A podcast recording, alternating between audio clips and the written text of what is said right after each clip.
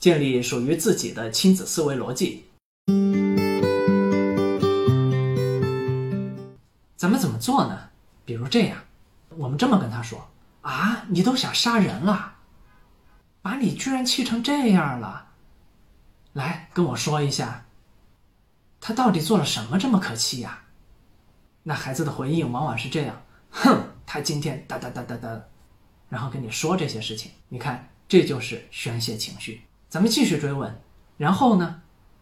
然后又怎么样？怎么样？怎么样？引导他在刚开始的宣泄完情绪之后，逐步回归事情本身。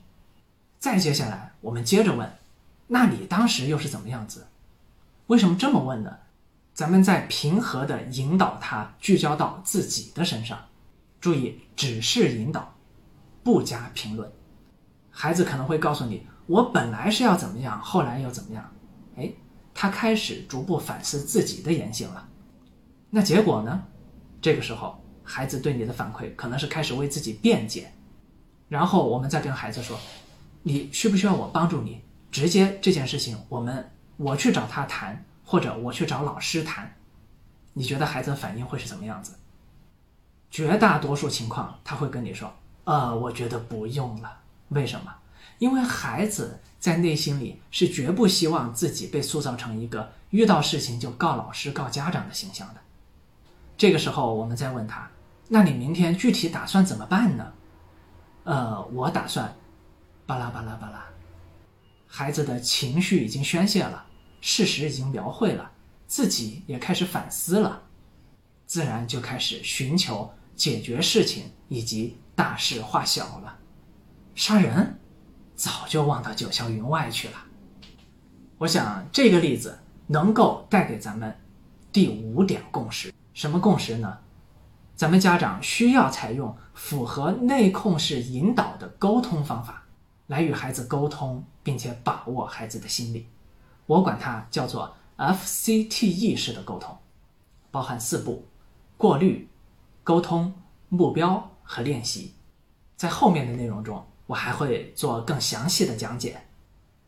回顾一下，我们通过不少分析与例子，达到了这样五点共识：第一。常识比高端理论更高端。第二，父母能否建立自我指导的思维逻辑是成败的关键。第三，原则上一切教育都是外控手段，但细微的差别却决定了孩子采用外控还是内控式思维模式的走向。第四，要达到内控式的培养，应着眼于帮助孩子建立底层因果逻辑。第五，家长要采用符合内控式引导的沟通方式去沟通与把握孩子的心理。那我们接下来要做的，就是掌握这些孩子成长中的底层逻辑，建立属于我们父母自己的内控式培养系统思维。这事儿说起来容易，做起来难。你看啊，我们去医院看病。并不是看完一次病自己就能成为专家的，哪怕类似的病症你病了很多次，你每次可能还是需要去医院。为什么？这是因为角度与能力不同。我们是从病人的角度去看待这个病症，而医生则是系统的从生理病理的角度去看，它是有无数年的系统支撑与学习实践的。而我们现在要做的。无异于打算让每个可能生病的人，都能够自己成为具有一定诊疗能力的医生。我们下一期接着聊，欢迎关注朝哥聊聊。